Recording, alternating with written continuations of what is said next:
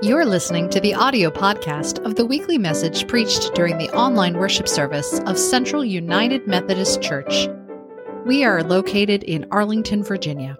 You're invited to join us for our live worship experience through Facebook or Zoom every Sunday at 10:30 a.m.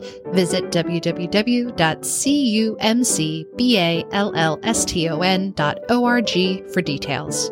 There you can also learn more about our congregation where we worship God, serve others, and embrace all.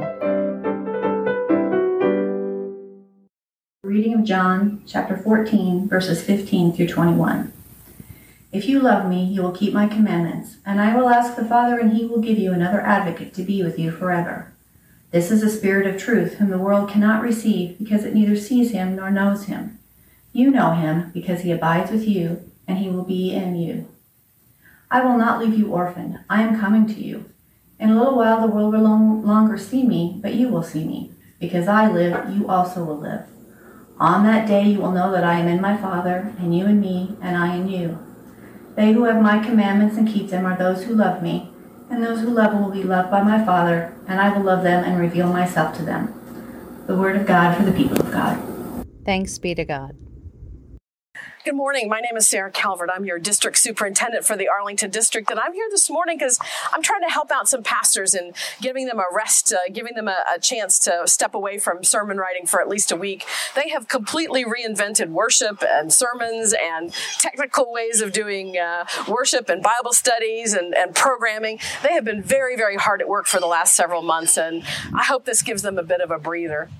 So I told them I would come and tell you a, uh, a little bit about what it means to be in the midst of this crisis, maybe in my life a little bit. So uh, every day in the midst of this, I am walking my dog. This is my neighborhood. And in the walking of my dog, I come across this lovely tree. This lovely tree with the wind blowing through it. It's stable. You know, the, the leaves are flexible and they move, but it's rooted very deeply and very strongly. And so it's not going anywhere. It's a very old tree. It's got a lot of character to it. And it's a touch point for me. It's a time to stop and take a deep breath, to remind myself that ways that I am rooted, the things I am rooted in, determine how well I can move forward. How well can I move through the fears and the anxiety, the anger and the worry that is going on in our world right now. The trees are very important and they're very interesting. I was uh, last summer. I spent some time studying uh, a book called The Secret Life of Trees, where it talks about how trees are in community in ways we don't even know. Their roots reach out, even a solo-looking tree like this. Their roots reach out and talk to the other trees. Um, their branches and their leaves, and even the way they they disperse pollen, um, all have chemical traces that talk to each other, even across um, different st- types of trees and the trees themselves are, are um, a community. They are not standing isolated and alone. So, though it may be rooted to one spot, it is actually part of a, a bigger whole. That helps me to, to think through the fact that even though I'm isolated at home, even though I'm fearful or, or angry, I am part of a larger community. I am part of a church. I am part, for me, a part of a, many churches in, in a whole district and in the midst of that, I am reminded I am never alone. So, what, what have I rooted myself in? Well, I know that I have comfort and strength for the road ahead because I've studied what's going on. I've been careful. I've um, uh, read up on things, and I know that I'm prepared.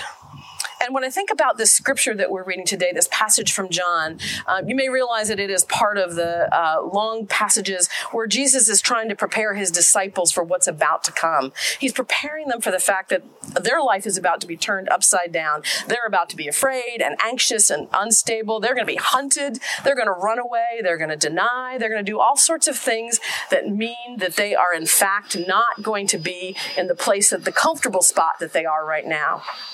And when they do that, Jesus is going to say to them, Look, if you love me, if you love me, then, then follow my commandment. He said, If you love me, keep my commandments. Now you may be wondering, what commandments are those? What commandments does, does Jesus say in this in this Gospel of John? Well, it's not 23 different ones, it's not 173 different things. In fact, it is only one. A little bit later in this passage, uh, after the part that we've read, it says, I command you to do one thing and one thing only to love each other as I have loved you. Love each other as I have loved you. That is all that he's asked of them. That's what's going to help them move through. They're going to be in community in ways they never expected. So if they love him, then in fact they should love each other. And that will be the continuation of what's going to happen. Then Jesus tells them the truth. He tells them the hard things that are to come. Look, I am not going to be here anymore. Physically, I'm going to be absent. But he says, I am not going to leave you alone. You're not going to be orphans, he says. In fact, you are going to be there's going to be a helper, there's going to be a comforter, there's going to be something stable for you to rely upon. So he tells them that something called the paraclete that's what the Greek word that he uses. A, a, paraclete is coming.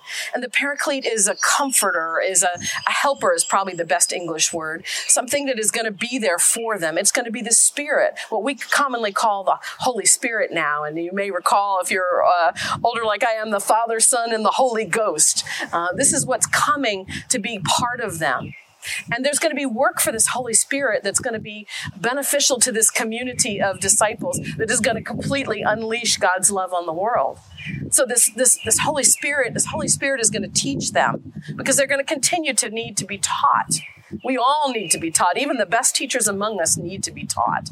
And so they're going, as we open up scripture together, as they come together to, to have worship services after Jesus is gone, they're going to continue through the power of the Holy Spirit to, to lift up the words that Jesus says and the actions that he took and study them and study this, the, the, the Jewish scriptures not only will it teach, but it will also remind them, remind them of what it means to be a people who were loved by God and continue to love others. Remind them what that means. Remind them in the remind them in the midst of everything like this tree reminds me to be rooted in things remind them and what it means to be a people who are loved by god and love others he says that not only will they te- will the Holy Spirit teach and remind you, but it will abide in you. It will it will be part of you.